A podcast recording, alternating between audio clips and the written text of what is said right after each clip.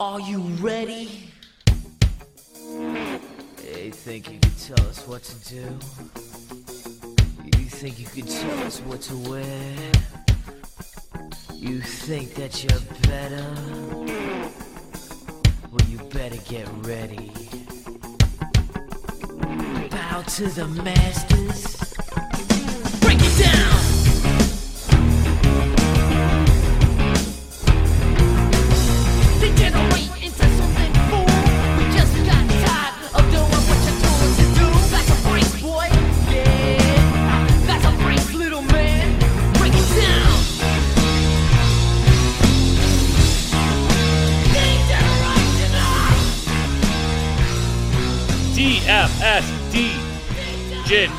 What is up? What is happening? We are on to week 14. The season just keeps flying by. But here we are. You know, heck, we're, we're not even that far, what, four or five weeks away from the NFL playoffs, which is one of my favorite times of the year for DFS. But I digress. We have week 14 to focus on. Maddie, back again, rocking with us as always. As always. As always. So the dynamic duo. How are you living? Doing good, man. Uh, this is definitely an interesting slate. So uh, I'm, I'm excited to hop in and chat about this one. We've got, you know, a couple games that are going to be, could be high scoring, and then the rest of the slate is under a 44 Vegas total. So uh, definitely interested to talk through this one with you. Yeah, I think this one's going to be interesting this week. Um, you know, hey, uh, you know, at first it was looking like the Steelers uh, Vikings game on Thursday night was going to be absolutely dog water, but uh, you know they've kind of made it a little interesting. You know, still nine minutes left in the game, but uh, Yep. anyways, let's just jump right into it. So as we always do, we go position by position. Uh, let's start off with the quarterback position. So we have Patrick Mahomes at the top at 8K. We have Josh Allen at 7,800, Tom Brady at 7,600. Lamar Jackson at 74, Justin Herbert at 71, Dak Prescott at 6,700, Russell Wilson at 66, Ryan Tannehill at 64, and Joe Burrow at 6K rounds out the the, the top the, the top guys. So, as you already know, Josh Allen is definitely going to, and, and Tom Brady are probably going to carry some of the most ownership in this game. And then you have, you know, at the other game with Patrick Mahomes. So the top three guys is where, uh, you know, a lot of people are going to want to play. I think the, that the one quarterback I think you're going to bring up that I absolutely agree with is Dak Prescott. I think could end up being leverage off all of these guys. So, Maddie, tell me where you where you're rocking this week. Yeah, so I've I've recently been trying to pay down at QB, and and that might not change this week. Uh, if I'm paying up, it's probably going to be for Tom Brady. Uh, it seems like Leonard Fournette is coming in as the highest on running back on the slate, and if that's the case, I'm just going to be you know opposite the field and and load up on the the highest total game uh, of the week in that Tampa Bay game and just play the the greatest quarterback of all time and play Tom Brady. So I know people are going to talk about Buffalo's number one ranked pass defense, blah blah blah. But I mean, Tom Brady can can throw you know four touchdowns on pretty much anybody. So uh, I think he's very interesting if paying up.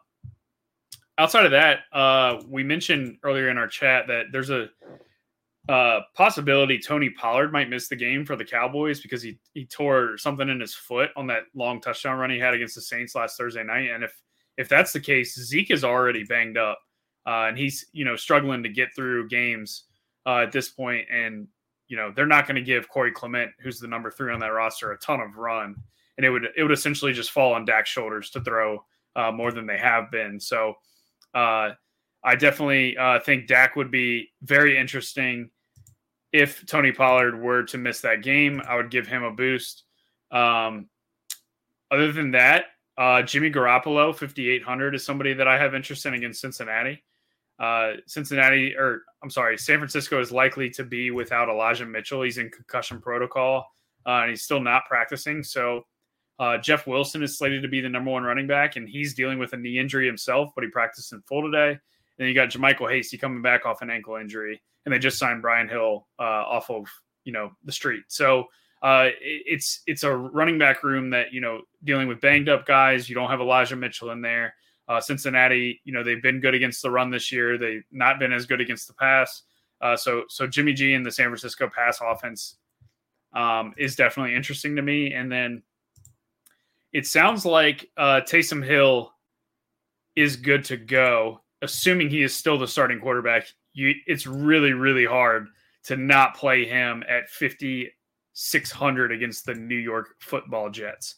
Uh, that may be where I start my teams. And we saw, you know, the, the value that he provides uh, with his legs just last week against Dallas. I mean, 11 attempts for 101 rush yards, racked up 28 DK points. And uh, we saw it last year too. You know, he, he, had, you know, I don't think he had less than 18 and, and, and was scoring in the 20s regularly. And he's still only 5,600. Uh, and he, he, should be the starting QB here against the worst defense in the NFL. So uh, Taysom Hill is probably, as of right now, where I'm going to start my builds this week, uh, assuming he plays. And I assume, are you just going to play him naked, or are you going to pair him with like Alvin Kamara, or? I'll probably end up playing him naked because of his price and because of his rushing upside is, is really what unlocks his upside for him. It's it's kind of similar to how I've been playing Tyrod the last couple weeks, uh, and then I played Minshew last week, which obviously you know pairing Minshew with Goedert was the stone nuts. But the Saints offense, I mean, we always see them. You know, random guys will hit with with monster scores. You know, um, you know, Deont- it was Deonte Harris last week.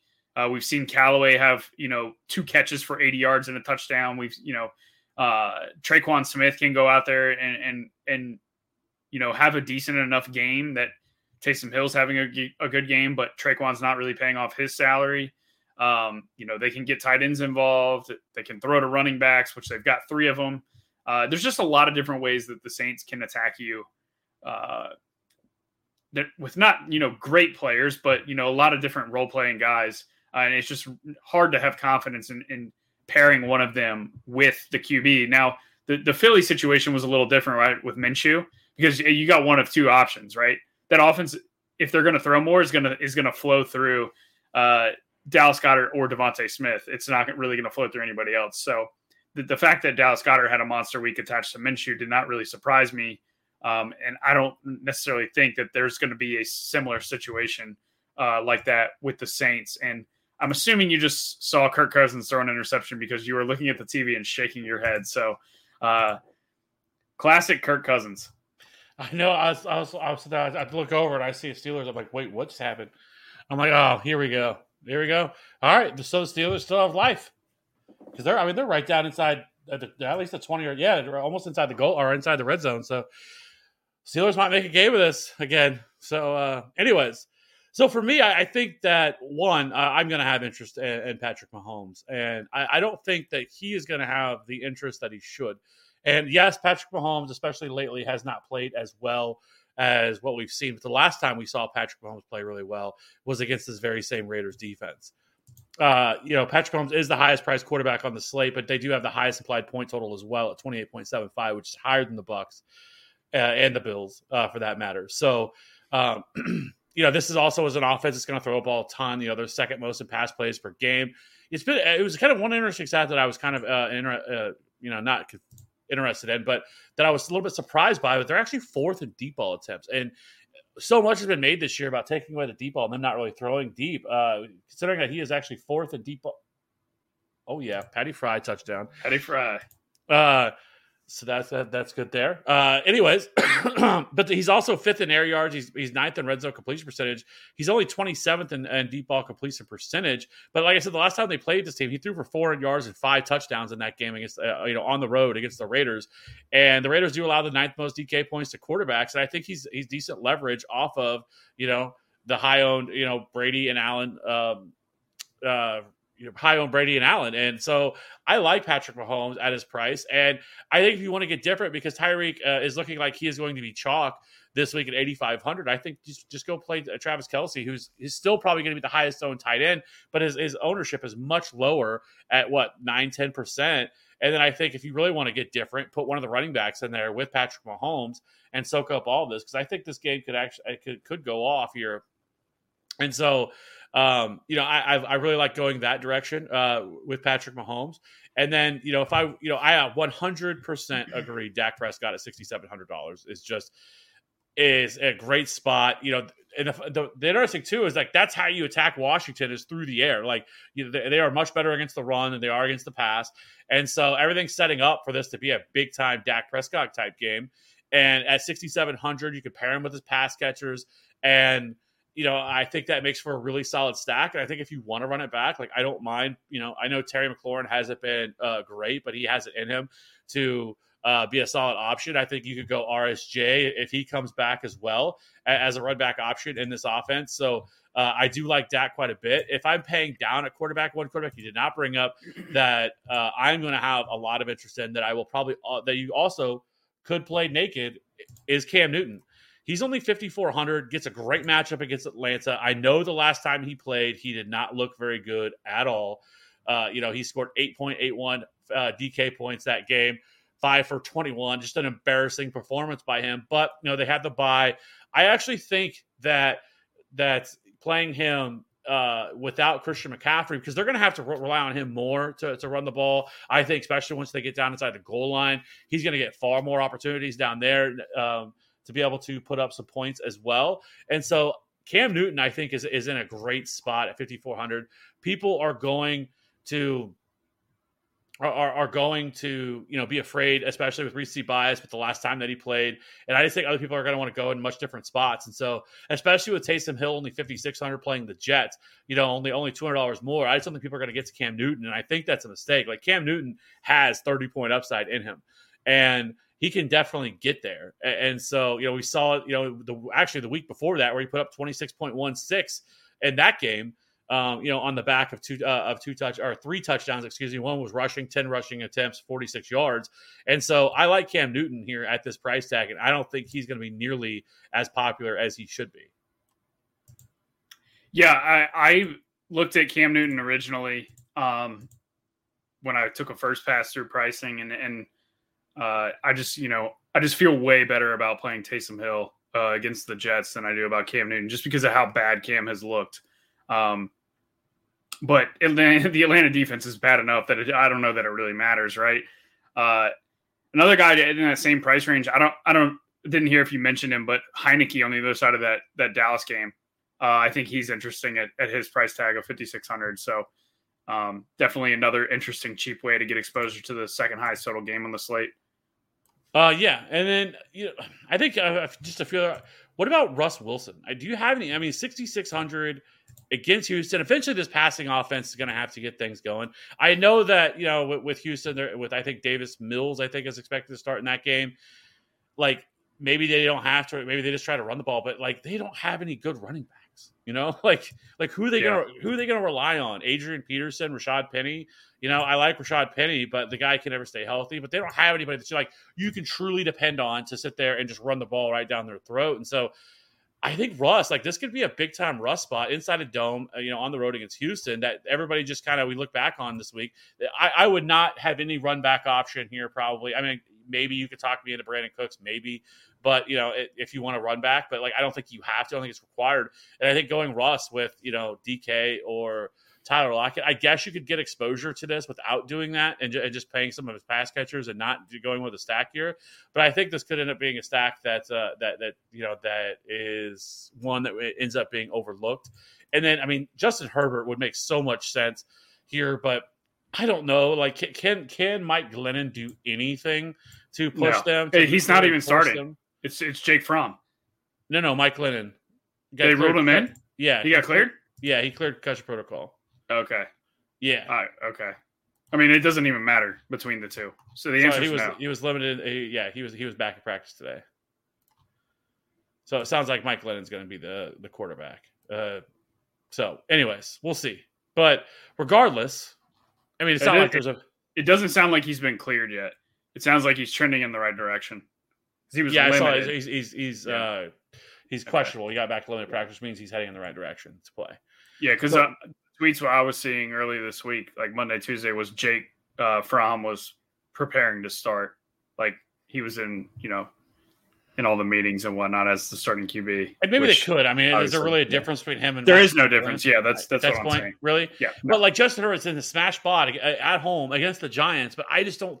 I, I don't know because like we've seen two different kind of things here with the like with the uh, the the charge. I could see them still just just throw all over them, right? Like it, it's definitely in the range of possibilities for them. Now we do have a situation going on with their wide receivers. Obviously, Keenan Allen uh, is, is still in the the COVID protocol. Mike Williams was a close contact, so at first there was confusion. It sounded like he wasn't going to be available, but now it sounds like he may he may be available. That he can pass. Um, uh, the protocol, and if, so he could possibly be available. We, well, and we haven't really heard anything more on on Keenan Allen. It sounded like he's more out uh, than what is uh, Mike yeah, Williams. because Keenan Allen was the one to test positive, right? Yeah. So and then those he, are the guys. He's got to turn in double negatives by Friday, like Yes. Friday, Saturday, the time, the twenty four hours. He's got Yeah. got to turn in two. Uh, but yeah, the other receivers were just close contacts, so they're not on the same rules uh, as Keenan Allen. So Right, but I mean Justin Herbert at seventy one hundred. I mean we've seen that this guy has monster ceiling, but I I, I would be floored if, if the Giants could, could really push them to have to yeah, to really do a whole lot. You know. yeah, And I I mean, we really haven't seen them in, in a blowout. You know, like most of these, most every game they played in has been pretty close. And so I don't really know what to expect of this team is going to what they're going to do because I mean, are they just going to run Austin Ekeler and their and their running backs the entire time? And you know, throw limit, you know, or be, or they could get there being efficient. But overall, like I just don't think there's enough there to really be able to to, to really play a lot of Justin Herbert, which I I, I love playing him. I, I play him almost every single week, just because of his incredible ceiling. But I don't think this is it for him. So I think Yeah. that, that that's kind of where I come in. You know, it's, it's going to be Patrick Mahomes, Dak, um, Cam Newton for me, and then I may end up going a little bit different and having like a Derek Carr lineup too, just because uh, you know the Chiefs, you know, have been a team that uh, has had trouble. Now they've been much, much, much better the last month and a half of the season with limiting opponents, especially in Arrowhead. But I will say this: the Raiders always tend to take one from the Chiefs every year, uh, and, and they almost beat them last year in Arrowhead. A- And so, like, this is going to be a game that's going to be a pretty interesting game here. And so, I would not be shocked. And we're not looking at uh, disgusting weather like we had last week at the, at the Yeah. Sunday night game, where they they had kind of this. It wasn't as bad as the Patriots game, but it wasn't that far off of how windy it was uh, in that game. yeah. I uh, I agree that that game was hilarious. Uh, seeing the the pregame videos of the kickers kicking w- one direction, the wind was knocking it down and spitting it out twenty yards. Yeah, uh, but the, off the- target in the other direction. It was like you created a, a Madden kicker with a hundred power leg. His, his kicks would have been good from eighty yards. And the, the, the Chiefs, I mean, the Chiefs game wasn't that far off. I mean, it was windy as as hell uh, yeah, here in Kansas City. So, anyways, I think unless you have any other quarterbacks you really want to hit on, I think that's those are kind of the guys that uh, we have. And you want to move over to running back? yeah. Let's move over. Oh no, Steelers might just get the ball back. Uh, a little bit of time remaining. Anyway, so let's move over to running back. So uh, Austin Ekeler, going to be one of the most chalkiest running backs on the slate, 8,300 smash matchup against the Giants, like we just talked about. Uh, you know, Alvin Kamara, 7,900 uh, playing against the Jets. We'll talk about that one for sure. Joe Mixon at 7,700, Nick Chubb at 7,600, Leonard Fournette at 7,400, uh, Zeke at 7,300, Cordarrelle Patterson at 6,900. You have Elijah Mitchell and D'Andre Swift, but neither one of them sound like they'll play at 6,700 or 6,600. Tony Pollard also at 6,400 does not also sound like he's going to play. Josh Jacobs at 6,200. Clyde Edwards-Helaire at 6,100. And Antonio Gibson just continues to be uh, underpriced at 6K and Saquon Barkley at 6K as well. So as, as far as these top guys, who are who are you uh, interested most in playing? Yeah, so uh Kamara seems to be like green light, all systems go. He's a full participant in practice already on on Wednesday this week, uh, and w- we've seen it. You know, with Dow just just tonight with Dalvin. You know, nobody wants to play these guys that are coming off a, a, a injury and that are questionable coming in, and uh, you know. When we get these star players that are playing, you know, they're going to get their full workload most of the time. And we may get Kamara at a, at a cheaper, uh, lower ownership than we typically do. So, uh, and he's playing against the the freaking New York Jets, uh, which is you know a matchup that we obviously would be playing him no matter what uh, if he didn't have that injury question uh, coming in. And we've seen him, you know, with upside of of 37 fantasy points already this year against Seattle. Granted, that was 11 targets that game, but uh, I mean, they may not need to utilize him that much against the Jets this week, and especially with Taysom at QB. Um, you know, there there is merit to just on a low scoring slate like this, uh, where we've got low totals all across the board. Uh, the Saints are still going to put up points against the Jets, and, and there is merit uh, to just playing, you know, Taysom and Kamara on the same team and just getting all of the Saints points. And if then you don't have to be tilted from uh, from rushing touchdowns and which ones they go to, as long as Mark Ingram Ingram doesn't get them. So, um, I love Kamara at the top. Uh, outside of that, Leonard. It's worth mentioning Leonard Fournette is coming in as the highest owned uh, running back on the slate, uh, which is him and Ekeler, which is interesting uh, because we've seen you know this Tampa Bay offense when when the passing attack is chalk, you play Fournette, and when Fournette's chalk, you just play the passing attack. So we may be in a spot here where you know the the everybody's looking at this Buffalo passing defense and, and saying we don't want to play them, we want to play Fournette, and, and maybe a good spot to get leverage uh, by playing the passing offense as a pivot off Fournette. So uh, definitely looking uh, to get off of Fournette here. Uh, an interesting one for me. So Josh Jacobs is is coming in at 6200, and he's uh, he saw nine targets last week. He saw seven targets in week 11. And the notable injury here is uh, Kenyan Drake is out for the year. Uh, you know, he had to get, uh, I think it was foot surgery. So what's interesting is Jacobs' targets had been going up with Kenyan Drake uh, even on the field. And now that he's out, you know, Kenyan Drake pretty much missed the whole game last game. And I know Jalen Richard was also out on COVID and he's likely going to be coming back. So he will definitely handle, you know, some of the passing uh, down work. But I mean, Jacobs saw nine targets last week, uh, and he's 6,200 against Kansas City, who you can run the football on. Um, and he's going to be on the field getting a ton of touches. So I like Josh Jacobs a lot at 6,200. Um, Saquon Barkley is the other one for me. And I know we just talked about, you know, how the hell are the Giants going to keep up and, and actually, you know, put any points on the board against the Chargers. But the one the one knock on the Chargers defense is the their run defense is among the worst in the NFL. Uh, and we finally got Saquon Barkley without Daniel Jones last week. And Saquon Barkley checked in with nine targets. Um, and that was, you know, obviously his highest on the year. His next highest was seven back all the way back in week three. Uh, when you take the running QB of Daniel Jones out of the equation, Saquon Barkley goes back to his Eli Manning days and gets those those dump offs uh, that the QB doesn't want to look down the field and or take sacks, so they just dump it off to Saquon. So you know you could see a good chunk of that. He's he's only six K. He's very interesting. Um, outside of that, uh, it's the 49ers running backs are going to be interesting for me. And um, I know I'll let you talk about uh, Javonte Williams as well if, if Melvin Gordon's out, but um, the 49ers running backs, it looks like Elijah Mitchell is slated to miss this game with concussion. Uh, Jeff Wilson is currently he's practicing in full, and he is slated to be the number one running back on Sunday. And outside of that, it's JaMycal Hasty as the as the change of pace back. So they're 4,400 and 4K uh, respectively. So they're interesting. I'm not sure I'm going to get there because I, I think there's guys you can play that have safer workloads. But I mean, Jeff Wilson's going to be pretty interesting uh, as well at 4,400, assuming he's the starting running back. So uh, talk to us about uh, Javonte Williams if Melvin Gordon were to miss. I mean, if he were to miss, he is the absolute smash plays. Lock him into 100% of lineups. Uh, it's just that simple. We saw what he just did against the Chiefs. He would he would just destroy the uh, this this this this defense. The the Lions are not very good against the run. I do expect Melvin Gordon to play, though. I will say that. Um, I would be more surprised if he didn't uh, play at this point because he's been getting in practice. He was limited today, and it sounds like he is probably trending in the direction of playing. So Well, that's good because I didn't want to have to play Javonte Williams at 40, 45, 50% ownership, which is exactly what he would have been. oh boy, sorry, things are getting interesting. yeah, this game's good. Chase Claypool keeps kids racking up catches after catch after catch after catch. Anyway, so for me, okay, so a, a running back. So for me, listen, I we, we don't tell you how great Austin Ekeler is as a play. I mean, he is in an absolute smash spot against the Giants, especially if they're missing some of these guys that can see even Mhm. more targets than what he typically sees. And so he is just in an incredible spot this week at 8,300, but he's also going to carry a ton of ownership, right?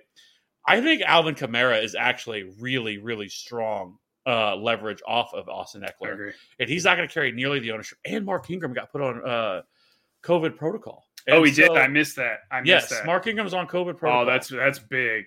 Yeah, Kamara. Yeah, I. I mean, I. You, it's you. Ha, you almost have to play Kamara at that point because there's Yes. nobody behind him. no. I mean, what Tony Jones, Ty Montgomery, right? And, and so, like, he's seventy nine hundred, and it's the the nut matchup, the nut matchup against against the Jets, right? I mean, this is we're talking about the worst run defense in the league, and it's not even fucking close. This is how bad the Jets allow thirty six point nine DK points per game. The Seahawks are the next closest at 31.9, almost five full DK points ahead, right? And, and so it's just not even close. This defense has been so bad. They've been terrible against pass catching running backs. They've been terrible against, you know, every running back, right? Anyways, uh I got a lineup that's that's uh that's, that's cooking right now. Um Let's go. that's in the top 200. So, uh anyways, so Well, you might have to pause uh, here in a, here in a second because there's going to be one more play with two seconds left uh, inside the ten yard line. Anyway, um, what do you need? What do you need? What are we sweating here? just Claypool. I have I have Claypool, and Claypool just keeps moving uh, moving on, or or really Diontae at that point. Okay. Diontae just caught a crossing route for about 10 yards. Big Ben also just went over the 300 yard mark with that. So that's a, that's a three point bonus. I would love a Claypool uh, touchdown here. Yeah, they're on the 12 yard line. So I'm at yeah I'm at 165. All right. I'm to, I know I'm ahead of you. So I'm going to watch this play and I'm not going to tell you what happens. Essentially, Claypool, Diontae, and we're and we're we're, we're, dancing because I have both them with Big Ben. Anyways, let me keep going.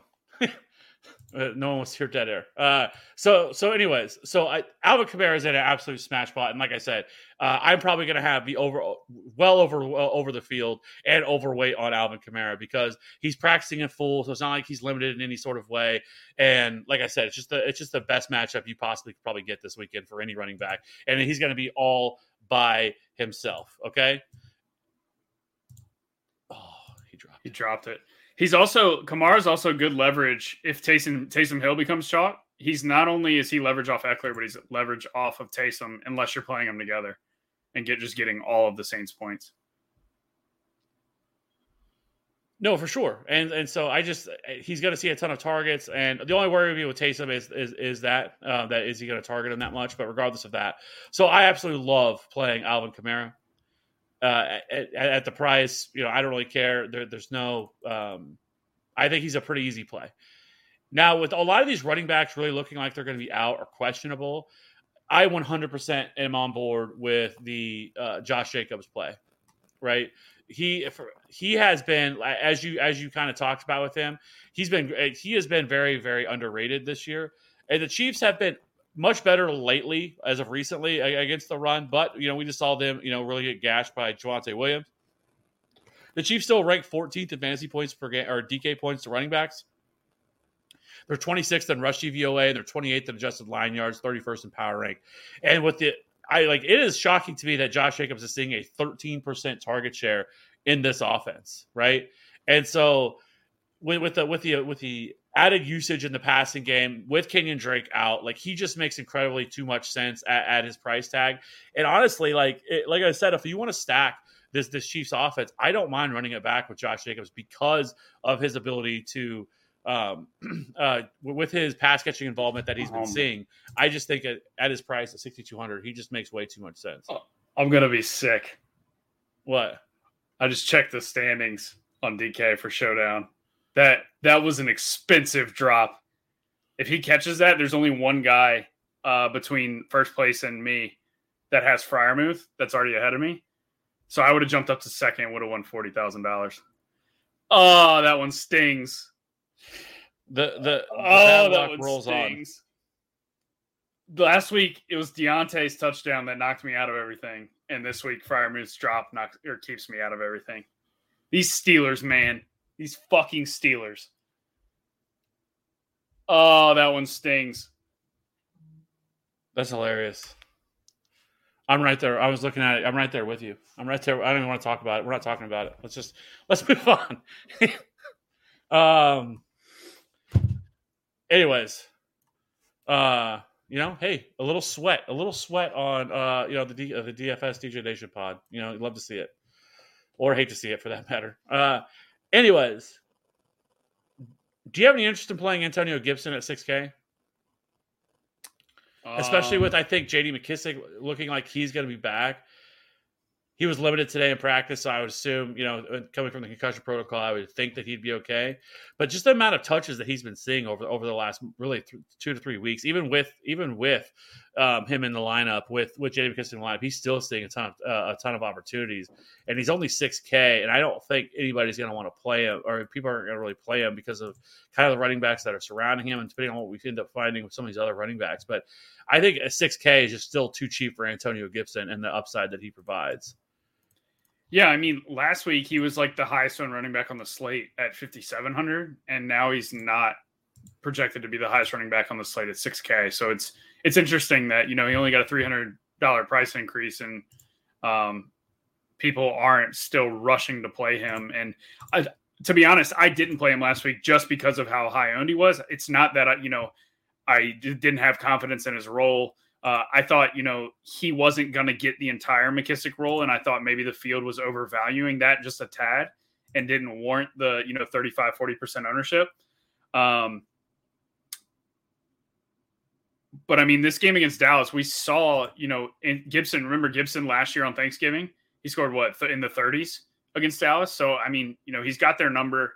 Uh, you can run on this Dallas team. Uh, you know, Gibson saw six targets last week uh, with McKissick out. He saw seven two weeks ago against Seattle in the game that McKissick pretty much played the whole game and then ended up getting hurt. So, I mean, 13 targets in the last two weeks. He's getting, you know, at least 20 carries a game. As long as he stays healthy, uh, 6K is is simply too cheap for that kind of workload.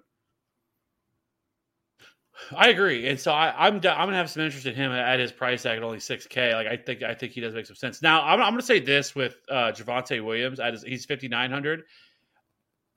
I hope I think he's still in a great spot here at 50 at, at, at his price tag.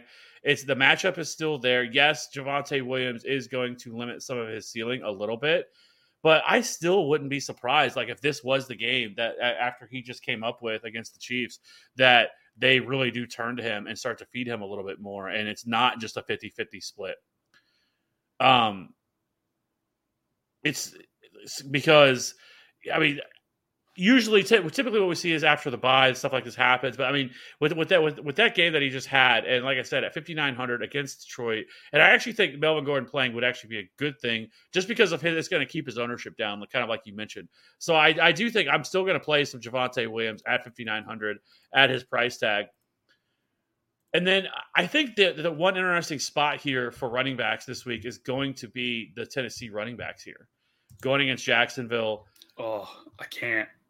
You have you have Dontrell Hilliard at fifty three hundred, which you know he's been much more of the pass catcher. Uh, McNichols is back for this game, so you know you have to see that. And then you have uh, uh, D'Onta Foreman who's fifty one hundred, but this is a team that wants to run the football. The the Jaguars are not going to push them whatsoever, and so like I, I don't I don't I don't hate it, but like it, the hard part though with this is de- deciphering which which is the one that you want to play, right? Because Hilliard, because they they kind of I'm not playing any of them personally.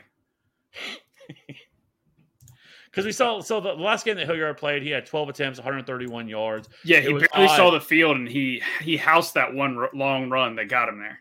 Yeah, 68 yards, 68. Well, Yeah. what? It, so if you take that away, and and you know, I'm part of the crowd. You know, I hate when people say, "Oh, well, if you take away his big play," but I mean, like the big plays contribute to their scores, right? But I mean, Hilliard's not going to go out there. He's not, you know, the AJ Brown type. You know that that is built on big plays. I guess is my argument.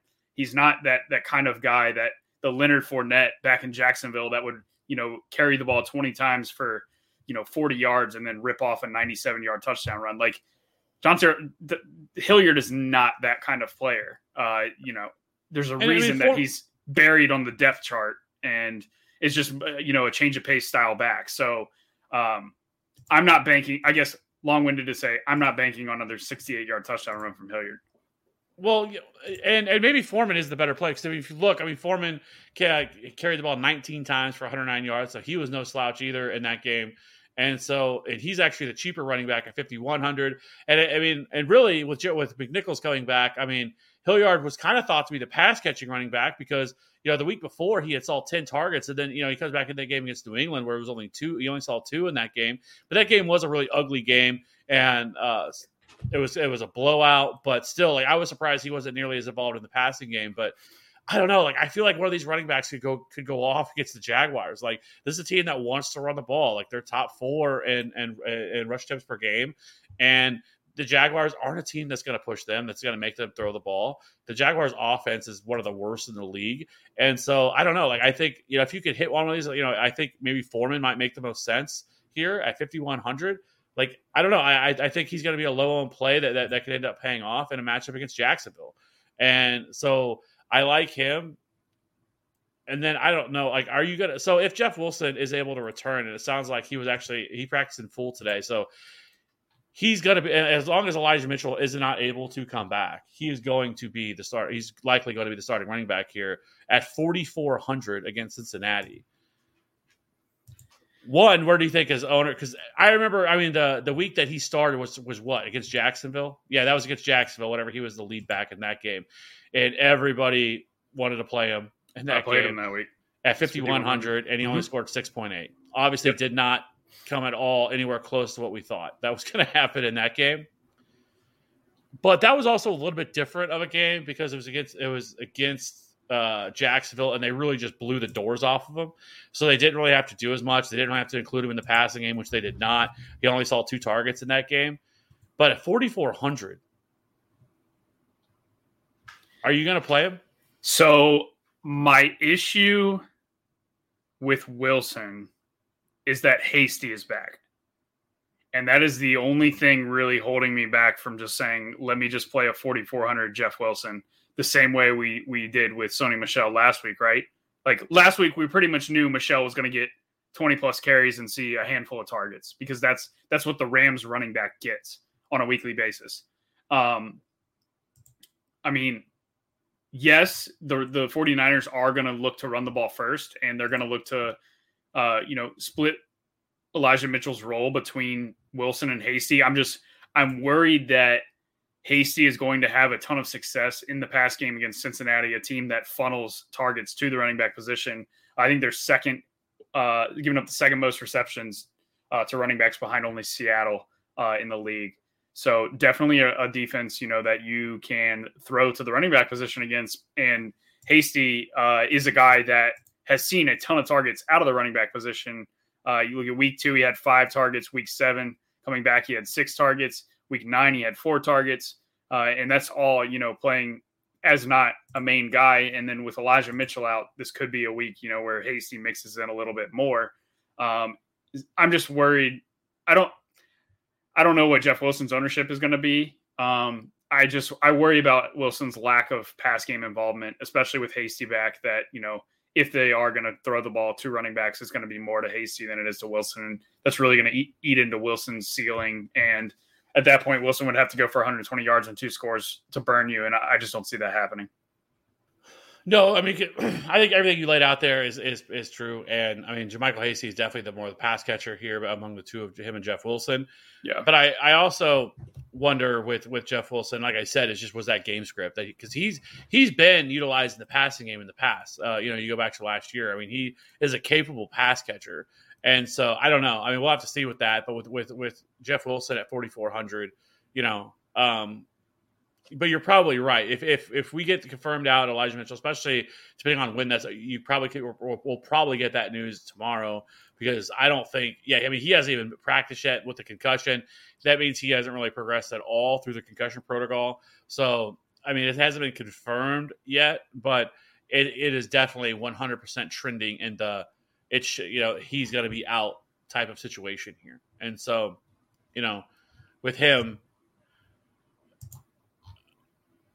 I, I don't know. Like I, I, I typically am not somebody, and if he is going to end up being you know 30, 40 percent owned, then no, I'll I'll I will be out on that dog. That will be a big no for me because I just don't think that, that he's gonna. He, he's not Sony Michel from last week because he Yeah. has somebody else there Mhm. that is going to see opportunities um, in in JaMycal Hasty.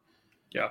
So, and Cincinnati's defense has been okay this year. Uh, has, has been pretty decent. Um, They are good against the run. They just can give up a ton of pass work to running backs, and that's where I think Hasty comes in more so than than Jeff Wilson. yeah, and then you know, I'm probably gonna do it. I know you won't do it, but I'm probably gonna do it because uh, I'm me, and uh, I, I'm not gonna have a ton. Probably like one or two lineups, but I'm gonna have one or two lineups with Rashaad Penny in it.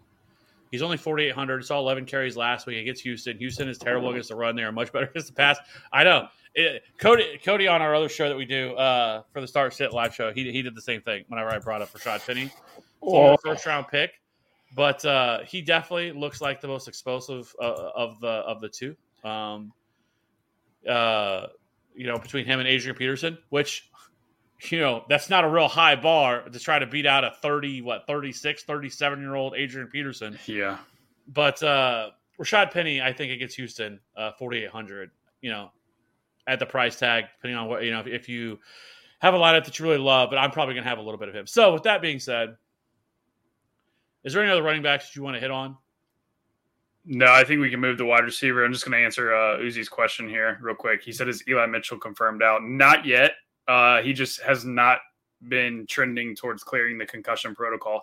If he were to get cleared, he's going to play because it's just a concussion, right? It's not like he's dealing with a knee injury that they're trying to manage or anything like that. If he's if he's cleared, he's good to go.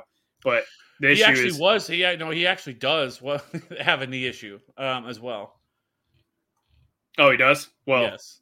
the main issue here is the concussion because he can't play if at all.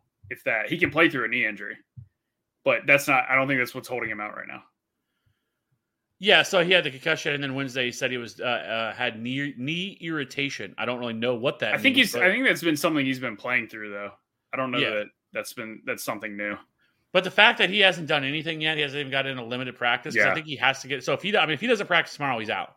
Yeah, it's you- it's a lot like this. practice. It's a lot like the CeeDee Lamb situation. You know, they were they were optimistic and he was trending right, and but it, it sounds like Eli Mitchell is is on the even worse than than CeeDee Lamb was before Yes. the Thanksgiving game. So Yeah. we were assuming Eli Mitchell is out, though he's not been officially ruled out yet. But yes, we can move over to wide receiver. Okay, so at wide receiver, we already have Tyreek Hill. We talked about 8,500. Stefon Diggs at 8,100. Deebo Samuel at 8K. Keenan Allen, which looks like he's not going to play, but he's 7,600. CeeDee Lamb at 7,200. Chris Godwin, 7,100. McLaurin at 7K. Ja'Marr Chase, 6,900. Tyler Lockett at 6,700.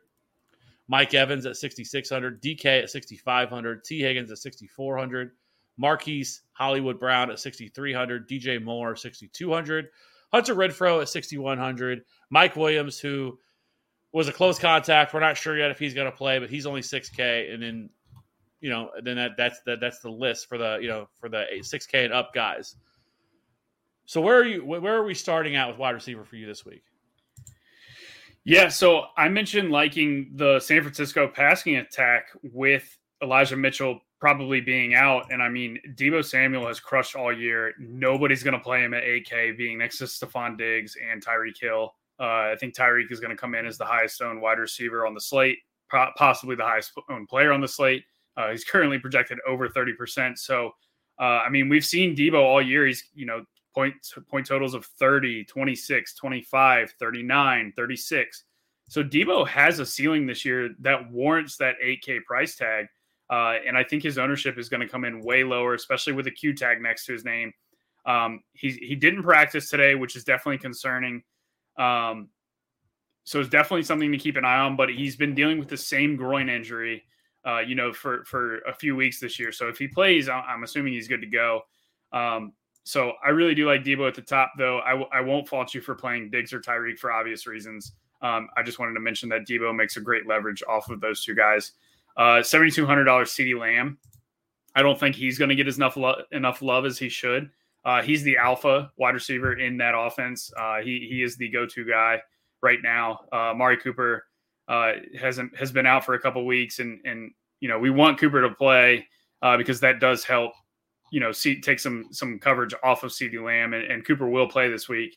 Uh, but seventy two hundred dollars for for CeeDee Lamb for a guy who's you know pretty much gonna gonna score you twenty plus points uh, on a slate like this where it's low scoring totals across the board. You know, I I, I think this is a slate that makes sense. You can play CeeDee Lamb at seventy two hundred because there's going not it's not going to be a slate like last week where there are you know multiple guys that are getting 30 to 40 fantasy points like we had jonathan taylor and cooper Kupp and uh, justin jefferson and chris godwin last week all breaking the slate pretty much um, i don't think this is a slate that's built like that i think it's a much lower scoring slate so you know you need to factor in floor and ceiling combos and i think CeeDee lamb is a guy who's not going to go out and score you know the, the 40 point games like tyreek can uh, but he's he's also not going to you know most games he's not going to score you single digit points. So, uh, pretty good shot at, at, at 15 to 20 points for Lamb, and he's got a really good upside for for more. I mean, he's got 100 yard, two touchdown upside any, anytime he steps on the field. So,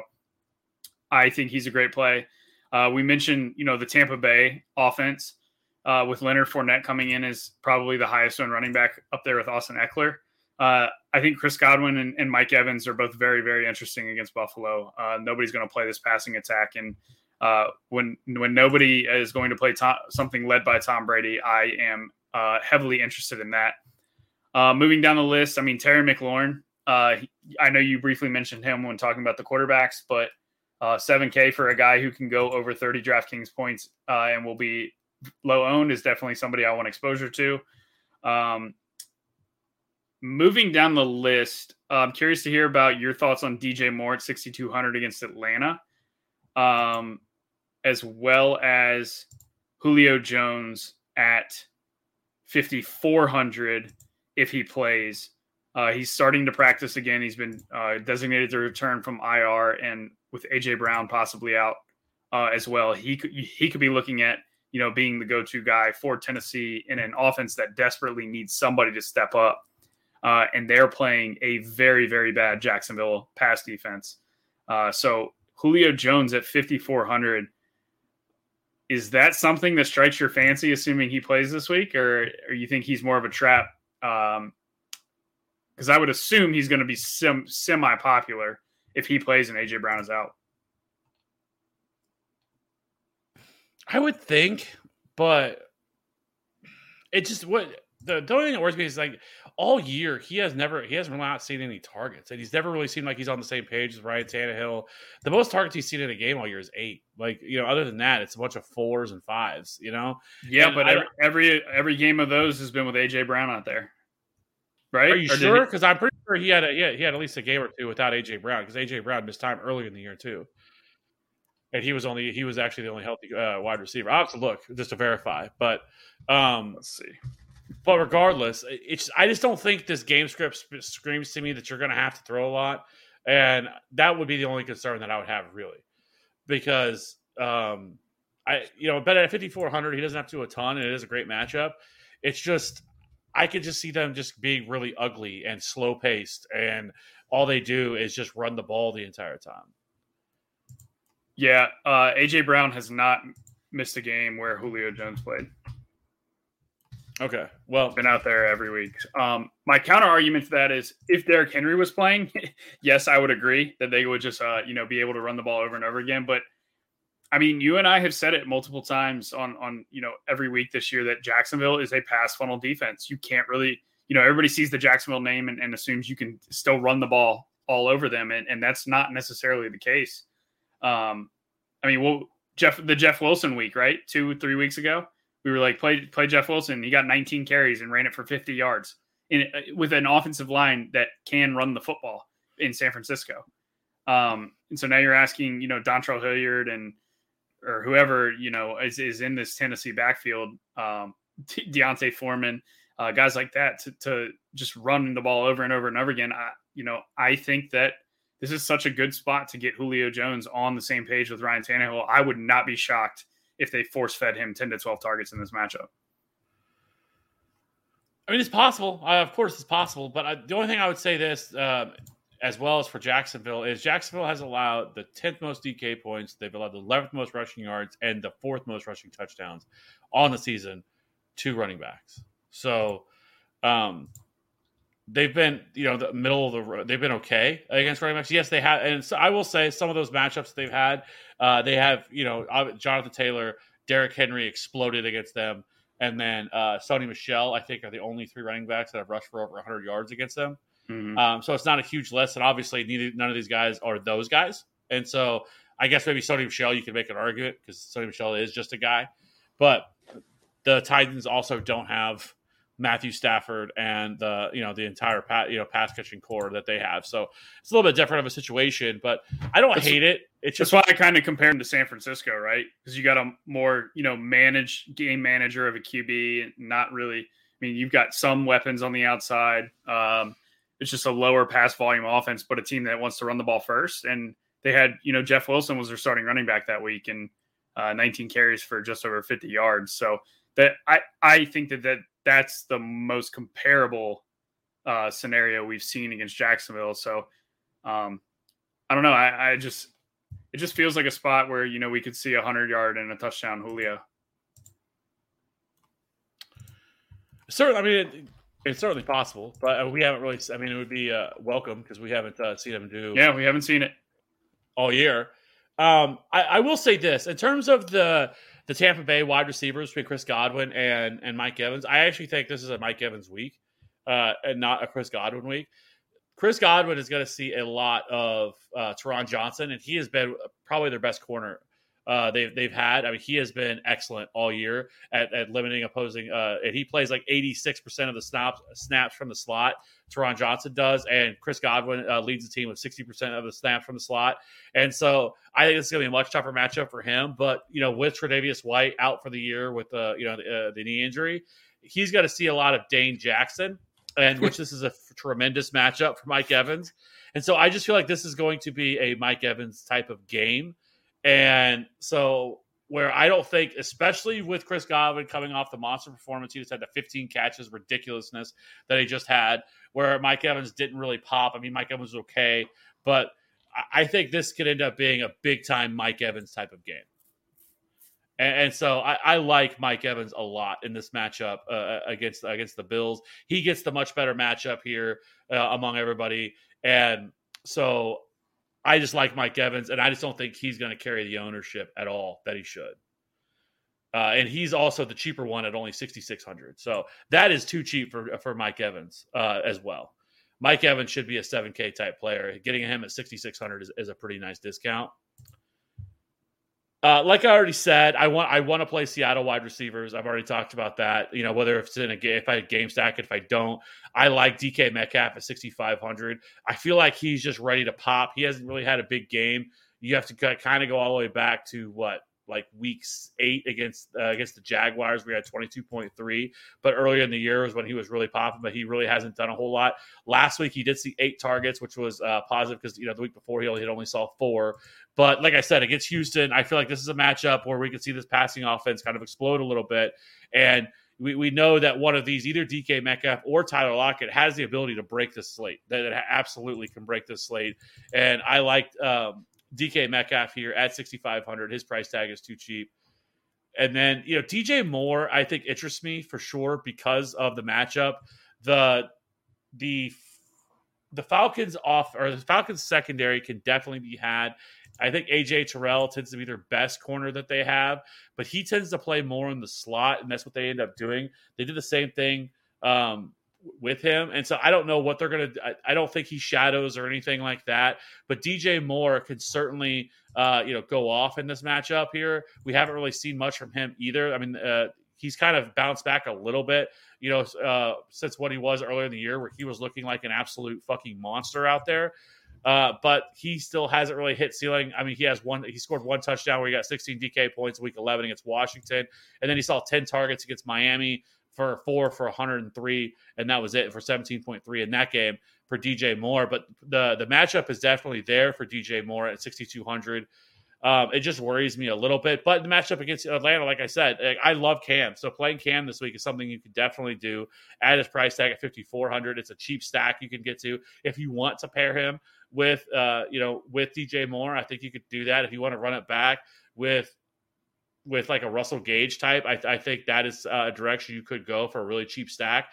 And I think this this Carolina Atlanta game could definitely shoot out here. Um, these are two teams that are kind of trending in the wrong direction. Atlanta's defense is terrible, and you know Carolina coming off their bye, they fired Joe Brady as the offensive coordinator, so this offense could look a little bit different as well. But so I don't mind him. I think he's too cheap. Russell Gage is only fifty seven hundred. I really want to play the the Broncos wide receivers. I mean, Jerry Jeudy's fifty six hundred, Courtland Sutton's fifty three hundred. All these wide receivers are so damn cheap, but this passing offense just looks terrible. I mean, uh, Teddy Bridgewater is terrible, and they just can't get anything going. But it is a matchup against the Lions, and if the Lions, but the Lions, I will say, the Lions have been able to keep it close every single week. I mean, they play tough, they play hard, and if they can keep this game close, I mean, I think one of these Broncos wide receivers could end up being a, a, a pretty solid play. I would tend to lean towards Jerry Jeudy at 5,600 because uh, Courtland Sutton has kind of just been uh, just disappeared, uh, you know, really over the really since Jerry Jeudy has come back. I mean, he's kind of disappeared, but Jerry Jeudy had one of his better games since he's returned, which is sad to say, with 11.7 DK points, four for 77 in that matchup uh, uh, last week against Kansas City. But I, I don't mind Jerry Jeudy. And then I guess for the cheap wide receivers, is anybody interest you down there? Uh, not really. No. No. I mean, just just scrolling through these names, they don't. I mean, I guess I do. I I, I, I do. I guess the Chargers guys like Josh Palmer would be interesting if if Mike Williams were to be out too. Um, I mean, even if if if it's just Keenan Allen, I guess Palmer would be interesting. Um, I- you know, pe- people that- may look to Guyton, but I, I would think Palmer would be the guy that gets the biggest bump. I do too. That's a, that's what I was going to talk about because if Keenan Allen is out, I think you see Josh Palmer move into the slot and he plays primarily out of the slot.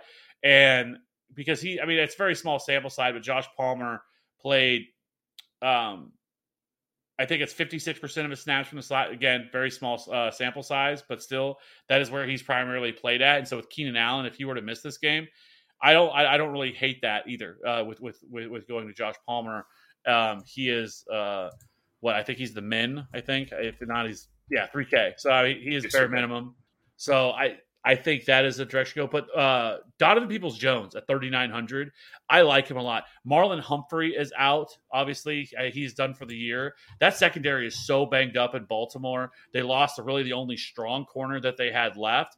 And again, we have the Browns coming off the bye, which has allowed Baker Mayfield a little bit of time to heal because that man is just a broken soul out there, has injuries to every part of his body, and getting this week off. But the Ravens have allowed the most uh, plays of 20 plus yards on the season, and that is Donovan Peoples Jones' role is the deep threat here in this offense. And we've seen some big Donovan Peoples Jones games uh, from from him this year. He has a ceiling. I mean, he's what he had the against Arizona. He had 29.1 in that game, four for one uh, for 101 and two.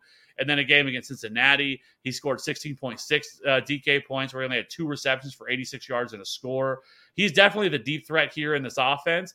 And I just think that in this matchup against Baltimore, that we, we could really see him. If he saw five targets the last time they played uh, before their bye, but obviously that was with broken uh, Baker. Hopefully, with this this time off, I think it could actually end up helping him.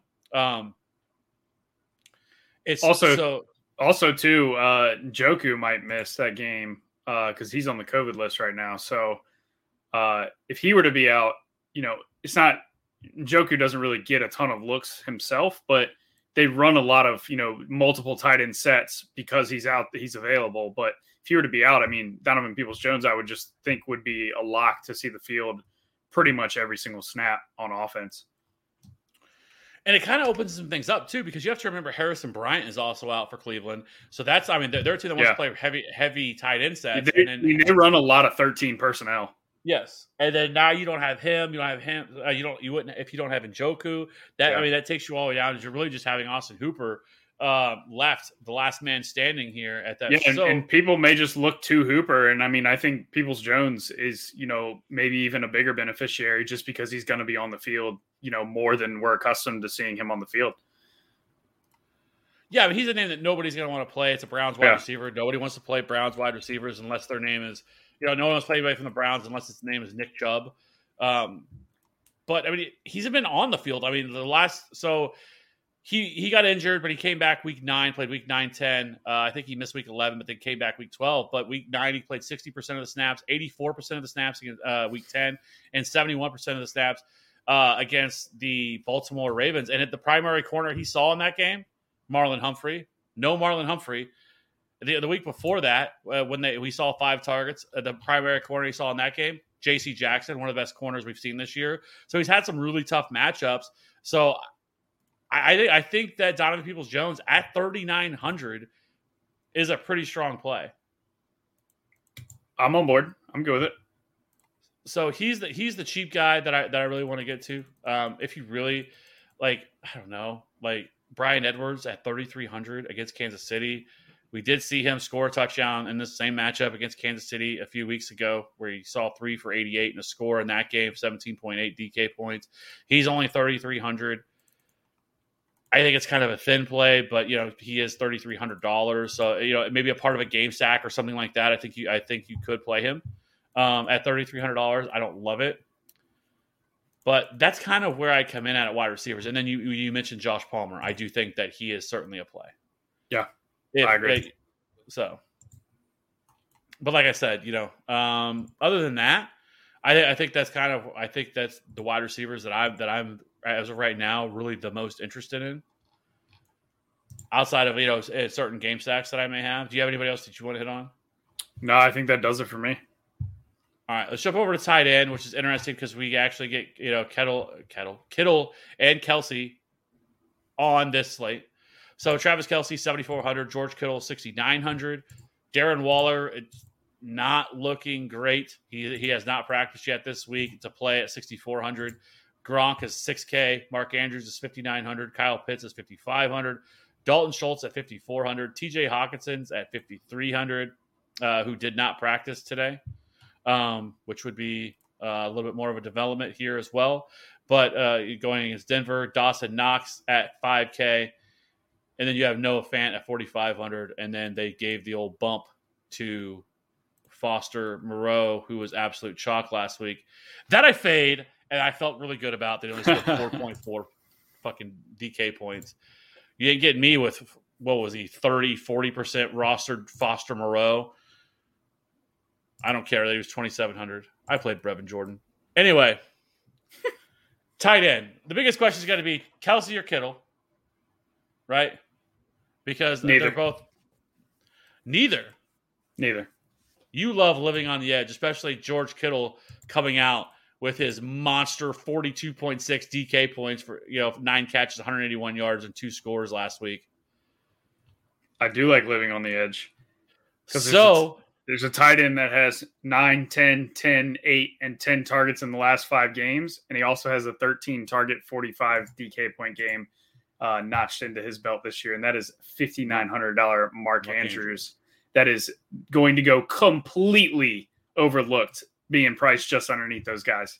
Uh, you know, everybody's going to look to play Kelce and Kittle up there and Waller if he plays. Uh, you know, I wouldn't expect Waller to get a ton of ownership, but um, I don't think people are going to pay 5900 for Mark Andrews. And I mean, you talk about looking for, you know, floor ceiling combos on this slate that's going to be semi low scoring across the board uh, in terms of total points scored in the games. Uh, you've got a, a guy in Mark Andrews who is literally racking up eight to 10 targets a game over the last five weeks and has two touchdown upside every single time that he steps on the field.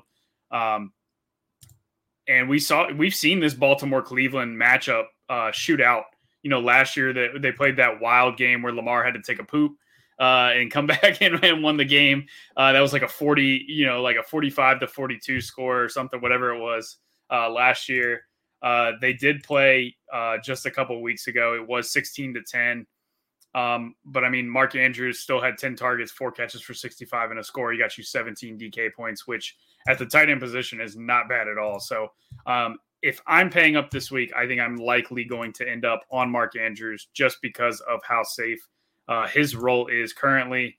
Uh, and he does have two touchdown upside. Other than that, um, I'm going to, if I was going to play a cheap tight end, there are, you know, a couple guys that I would have consideration in. Uh, John Bates is one of them for Washington. We saw, was it two, three weeks ago against Carolina? He played 99% of the snaps because Logan Thomas and uh, Ricky Seals Jones were both out. So he got the full time share. Uh, and, and, you know, he only had five DK points, but I mean, he's 3K. So he doesn't really have to do much for you. You're pretty much looking for, uh, you know, 10 to 12 fantasy points for him to pay off that salary uh, for the most part. So, uh, not going to kill you there with only 3K salary. Uh, O'Shaughnessy for Jacksonville, six targets last week with Dan Arnold out, uh, done for the year. So he is the lead lead pass catching, lead target getter there in Jacksonville, uh, which is weird weird to think about. So he's interesting.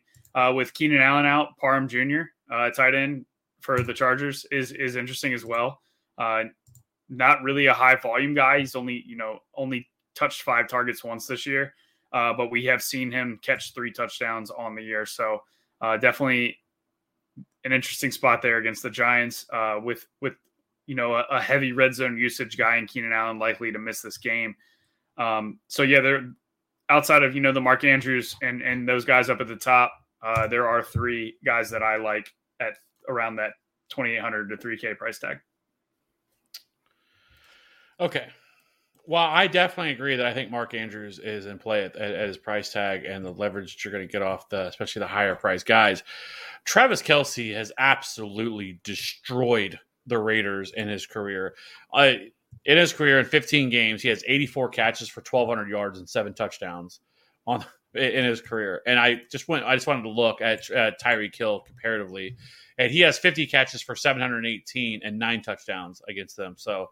Um, which I believe, yeah. So I, it's a little fluky because he has six rushing or six receiving touchdowns, two rushing touchdowns, and a return touchdown against them because when he was younger uh, in the in the early years where he was uh, kind of the jack of all trades and do some different things.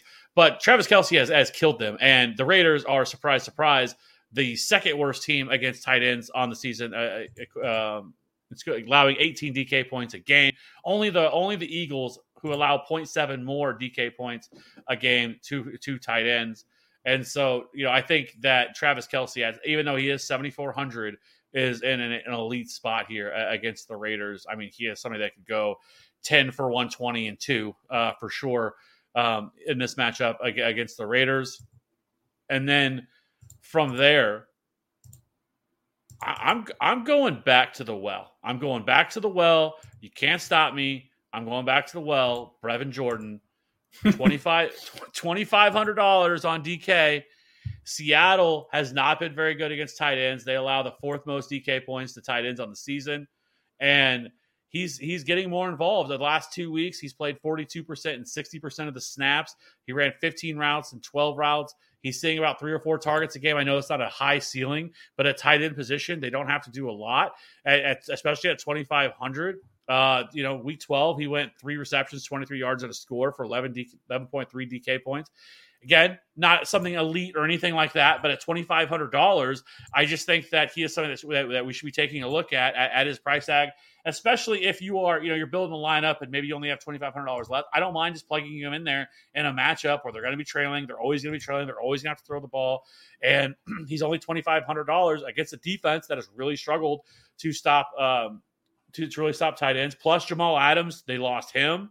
That's going to be a big blow to that, you know, to, to that that that secondary as well. And so Brevin Jordan's twenty five hundred dollars. Okay, I'm I'm gonna just keep. I'm just gonna we're just gonna keep talking about him every every single week, and you know uh, he just continues to get uh, a little bit more involved, a little bit more involved, and he's running routes, and so uh, you know at his price at twenty five hundred dollars, I, I think he's interesting play at that price tag. And then Austin Hooper if all these tight ends are going to be out against the Ravens, they're missing Marlon Humphrey, who a lot of times they put on tight ends. Thirty four hundred dollars. Yeah, you have to have interest in Hooper. Uh, if Njoku misses. Yeah. so I think those those are kind of the spots I'm going to go to. Kel- uh, You know, Kelce for sure. I'm definitely going to have some Mark Andrews. Love that. Um, you know, past that, you know, I don't. I, there's nothing that, that ultimately stands out to me. Ricky Seals Jones sounds like he's going to be back at 3600. We know how much he was involved whenever he played uh, back before Logan Thomas was out. Um, but it sounds like he is trending towards playing at thirty six hundred dollars. But he is somebody that I would be interested to see how much chalk he's gonna he's going to be because that's because whenever whenever so when Logan Thomas was out, I mean he was pretty much playing almost 100 percent of the snaps. You know, you had 198, 94, 98. He was running a, uh, just an incredible amount of, of routes 24, 36, 34, 39, 31, seeing a lot of targets 8, 6, 7, 4. So, you know, he was he was heavily involved in that offense. And so, in a matchup they're going to be trailing Ricky Seals Jones at $3,600, I don't know how you can't have some interest in that, even against, uh, you know, even against the Cowboys here. Yeah, that's all the same reasons I mentioned John Bates. If we're if Seals Jones were to miss, Yes. All right. So, any other tight ends you want to talk about? nope. Okay. So, a defense. I, I mean, if Jake Fromm is to end up being the starter, do we just do we just say fuck it? We're just going to play. I mean, I know we we uh, never pay up for a defense, but a forty three hundred dollar defense going No. against Jake Fromm. I'm not paying forty three hundred dollars for defense. Absolutely not. Yeah. Absolutely not. Because it, he he's probably likely to make a lot of low risk throws, right? Like a lot of dump offs to Saquon Barkley. Like they're they're not going to stretch the field with Jake Jake from State Farm. Like it's, that's not gonna it's not gonna happen. Yeah. Who was the who was the bat uh, the Bills the Bills quarterback? Uh, was it was it Peterman Nathan Peterman? Yeah, Remember against the Chargers where he threw like five interceptions? yeah. or He threw five like that? interceptions Yeah, I mean, maybe we get to in like the first half. Yeah, was ridiculous. Um. Anyways, but you so so you have him them at forty three hundred. You have the Broncos at thirty eight hundred. Uh, the Titans at thirty seven hundred. The Saints at thirty six hundred. Cowboys at thirty four hundred. The Chiefs at thirty three hundred. The Bucs at thirty two hundred, and the Seahawks thirty one hundred against Houston. I don't really mind that. And then 3K 49ers. And let's go down to the spot that we normally start at, and that's that is at the very bottom of the barrel. The Giants are 2,300 against that same Chargers. The Jags are 2,300. The Lions are 2,400. The Texans are 2,400. The Jets are 25. Washington football team's 2,500. And you have the Raiders at 26. The Browns at 2,700. Where are you going at defense this week? Uh, how many times have we played Carolina this year? I'm just gonna probably go right back to the well. Uh, last time they played Atlanta, they scored 11 DK points, and they're only 2,800. They called they cost 3,100 that week. I don't know why DK uh, dropped their price tag down, but Carolina will be the defense that I likely plug in uh, 2,800 against Matt Dusty ass Ryan. I don't mind that. I, I uh, I mean, they're what? T- they're top three in adjusted sack rate as well. Uh, so Carolina gets good pressure on the quarterback too. they're number so- one at adjusted. Yeah, they're number rate. one. So there you go. They, they So have then- improved. Um, the defense that I have some interest in is the Browns at twenty seven hundred dollars. I don't hate that either. Um, they are ninth in adjusted sack rate on the year. We've seen Lamar just I don't know really what in the, the fuck he's doing lately with some of these interceptions that he's throwing. But I mean, since week nine, he has thrown eight interceptions over that span. He is just throwing kind of some YOLO balls out there that are just just look terrible. Um, so, but the Browns, you know, like I said, at twenty seven hundred, I, I do like that at, at that price tag. Uh, like I said, they are a team that can definitely get after the quarterback coming off the bye, so they should be relatively healthy here. So, twenty seven hundred dollar Browns at home, uh, I, I do like them, have some interest there, and I don't really mind the Jets at twenty five hundred dollars. I mean, my God, did you see how bad that, that Taysom Hill looked as a passer? Um, and you know, the Jets the last couple of weeks have been an offense that that hasn't looked necessarily terrible, and you know the Saints. It's not like the Saints' offense is some world beater either. You know, like with with their pass catchers they have, and it's entirely possible that the Jets could get out a little bit early on this team here. Uh, and and so you know, twenty five hundred dollar Jets with with Taysom Hill out there, the tight end trying to throw balls. You know, um, I can't believe Debro likes Taysom Hill. Like, I, I, yeah, I like Debro so much, but man, the the Taysom thing doesn't make any sense to me. But I digress. Uh, So that, that's that's kind of the defense that I'm looking at. The Browns, the Jets. I like the Panthers call as well. I highly doubt I'll play the uh, the Chargers, even though it makes a lot of sense at 4,300. I just unless I just happen to have that amount sitting around for a defense, I will. But that typically never happens because I typically just whatever uh, small amount of money I have left, that's uh, I'll find somebody to plug in there. So um, I, I can't imagine I'll be able to get up to the, the Chargers because I'm not going to allocate money to play them. Yeah, I'm right there with you. Okay. So I think it's time for the you know the the time for what everybody comes for, you know, is for it's for the lineup build. What Walito, we're we're not going to put res- respect on Taysom Hill's name. He's a great tight end. he's a, he's a great gadget player, Walito. Okay, but he is a terror. I don't know if you saw those passes that the man was throwing with uh, last week, but it was embarrassingly bad. Some of the throws that he made. Missed Tre'Quan wide open. Should have been a walk-in touchdown. Somebody had him on showdown. It would have helped. It would have been real nice for the for the lineups eh, had he could have hit uh, Tre'Quan, but he did not. Uh, R.I.P. Demaryius Thomas. Yes, uh, we heard about that right before we, we we went live. It's uh, incredibly sad. Thirty three years old.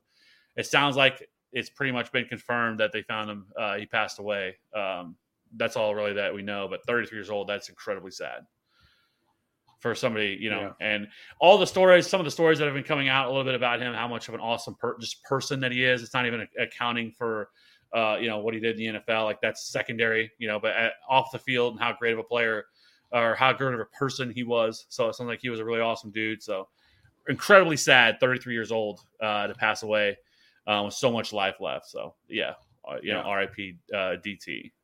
Even though I am a Chiefs fan, I'm from Kansas City. I hate the Broncos, but uh, that doesn't matter. He was uh, an No, incredible wide receiver in his prime. Yeah. So it was that was like him and Dez Bryant were like battling every year for like the, the you know big time touchdown guys. He made Tim Tebow look good. He did, he did. I'll never forget that playoff game. The That playoff off. game where, in the, in the over in overtime where he Yep. caught that game, the game winning touchdown. House called it. Yeah. Uh, God, Tim, Tim Tebow actually funny because Tim Tebow and uh, T- uh, Taysom Hill one kind of one in the same, really, if we're being honest. Um, both True. not great throwers of the football. Anyways, so let's build this lineup. Where are we starting? Uh, let's just make it easy and lock in uh, Panthers defense. Let's, let's go. Let's go. Yeah, let's go ass backwards this time. Okay, let's lock in the Panthers. Let's go with. You know what? Fuck it. Fuck it. We'll do it live. Patrick Mahomes. Okay. All right. This is interesting. Didn't expect you to go there. Uh, for playing Mahomes, You know who I was gonna go? I was gonna say, but I didn't say it. I, I was gonna say, let's go Cam Newton. That's who I was actually gonna say. But no, I'm good with it. Uh, if you're playing Mahomes,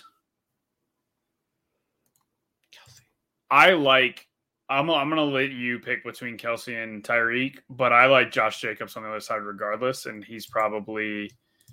Uh, I would look to get my touchdown equity through Jacobs from the Raiders, similar to a. a you're looking at a, a kind of a play, a game to play out like on Thanksgiving, right? A shootout in the 30s on both teams, and and Josh Jacobs scored twice that game. So that's you know that's pretty much what you're looking for. Uh, I like Jacobs this week, so but I'd put him in.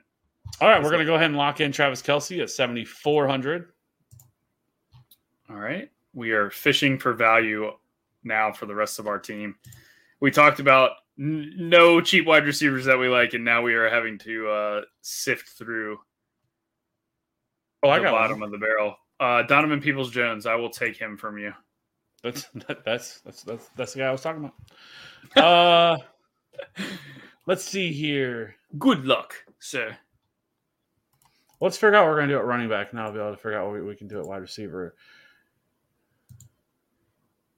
Oh, I already had somebody plugged in that I didn't uh, that I didn't mention.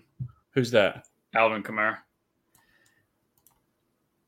That's why my salary went off the board. Okay. Can we play two tight ends and go Mark Andrews? If it'll fit, yeah. Well, so if we do, that'll leave us at thirty nine fifty remaining per the two wide receivers we would have left. what we could do is we could plug in Josh Palmer, and that would leave, or Bryan Edwards, a part of the game stack, if we wanted to do that too. That would leave forty nine hundred dollars left. Or I was thinking we could just maybe, if we're pu- playing Mahomes and only have Kelce, we could throw in one of these dirt cheap Kansas City secondary guys, like a, a Byron Pringle.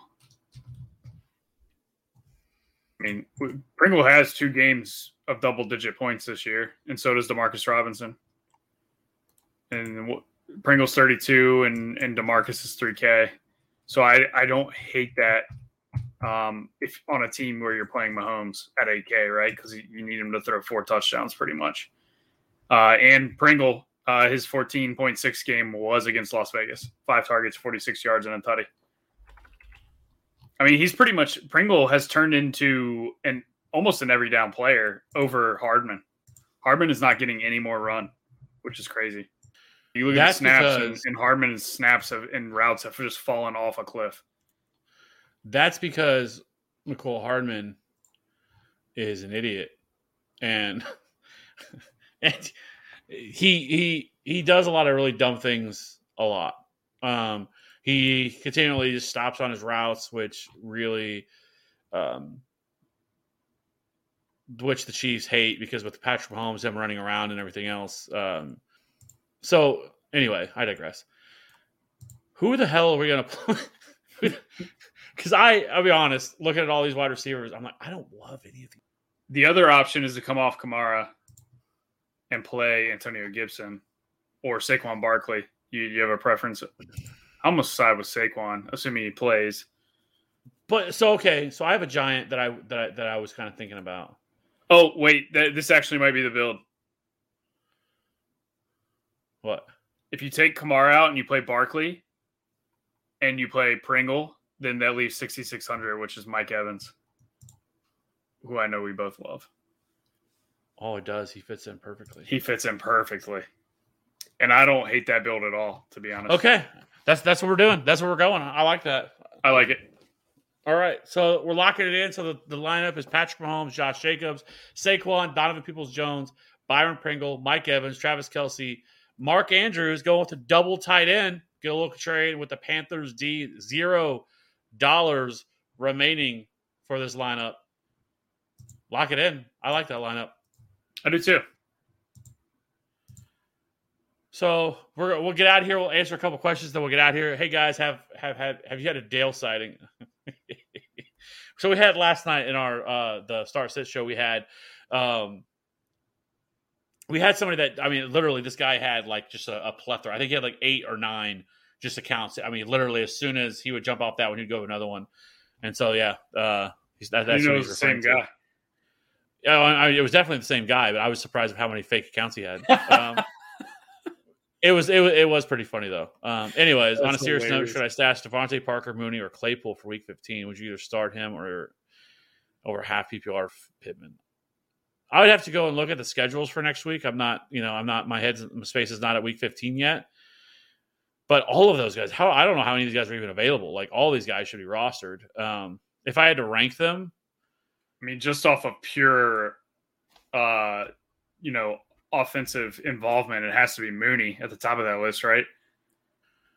Yeah, let, actually, let me. I, I already pulled it up, so I'll, let me. I'll be able to tell you who everybody's playing.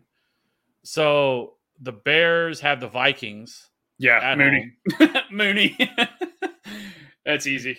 But you have the Steelers against the Titans at home. Yeah, but Claypool, he's just so hit or miss, man. Oh, for sure. Mooney's locked in with pretty much double digit targets these days. The Dolphins get the Jets. God, I see. I see why you're why, why you're considering these guys. And then you have the, the, the actually the Colts playing the Patriots so the, uh, on Saturday because they yeah that's right Saturday games start next week. So the Colts. Yeah, I mean, Pittman's going to see J.C. Jackson all game long, probably. yeah, and he probably has the worst matchup of all of them. Yeah. I would definitely, it would be, I'd probably say Mooney 1A, Parker 1B, and then Claypool just behind those two guys. And all three of them over Pittman Yeah, with that matchup. for just for week 15. Just for week Yeah. 15. Yeah, I think that's probably what I would go to. So yeah, I would look to stash uh, DeVante, or probably Mooney and Parker, or Yeah. Mooney first and then Parker uh, would be next up after that. Jalen Guyton or Josh Reynolds. For this week, I would probably go Josh Reynolds just because he's Yeah. the guy seeing a lot of targets, and It's a I don't. hilarious picture. Yeah. So, anyways, Stuff all hanging out his mouth. I appreciate. So I think that'll pretty much wrap it up. Week 14 is now officially in the books. Uh, be sure to jump into our absolutely free Discord. Uh, you know, we got the DFS chat in there, redraft dynasty. You know, keep saying every player props, all kinds of stuff going on in there. Chat's always lit. Always uh, a lot of people talking in there. So uh, absolutely free. Uh, you know, I put a link in the description for every podcast, or you can go to our YouTube channel, fantasyauthority.com, if you're listening to this on podcast and you can you know there'll be a link in the description of that as well like i said absolutely free love to see some more people in there especially for the dfs side uh you know uh, me maddie and ryan are all in there as well so uh you know you want to hit us up we can talk some dfs you know especially as things change friday tends to be a big news day for uh you know stuff coming out about players who are in who are out some surprise you know names that maybe get put on covid or whatever so but with that being said, I appreciate all the support this year. I can't not believe week 14 is already here. Uh, we are not even, we're a couple of weeks away from Christmas. And then shortly after that, we'll have NFL playoffs start, which again, is truly one of my favorite, you know, stretch of like two or three weeks of the season of, Yep. of games because you have everything such more, so more condensed. But it's going to be interesting to see how they do things this year with the schedule because I think, if I remember correctly, we have a Monday night game this year on a wild card weekend, which I, I I really really hope that DK doesn't chop it up to be a Saturday slate, a Sunday slate, and a showdown slate. They you will. know, typically in the past we had all just you know you get one around the two days. So I hope they don't do that, or else I'm going to be really frustrated. Uh, but they probably will because you know they're greedy bastards. Mhm. Anyways, that being said, I, I appreciate everybody checking out the show. I appreciate everybody checking out the video. I appreciate everybody rocking with us in chat tonight. We will see you guys again next week for the Week 15 main slate breakdown. Hope everybody has a wonderful weekend, and we will catch you on the next one. We out. We out. Think you can tell me what to do? Who you're talking to?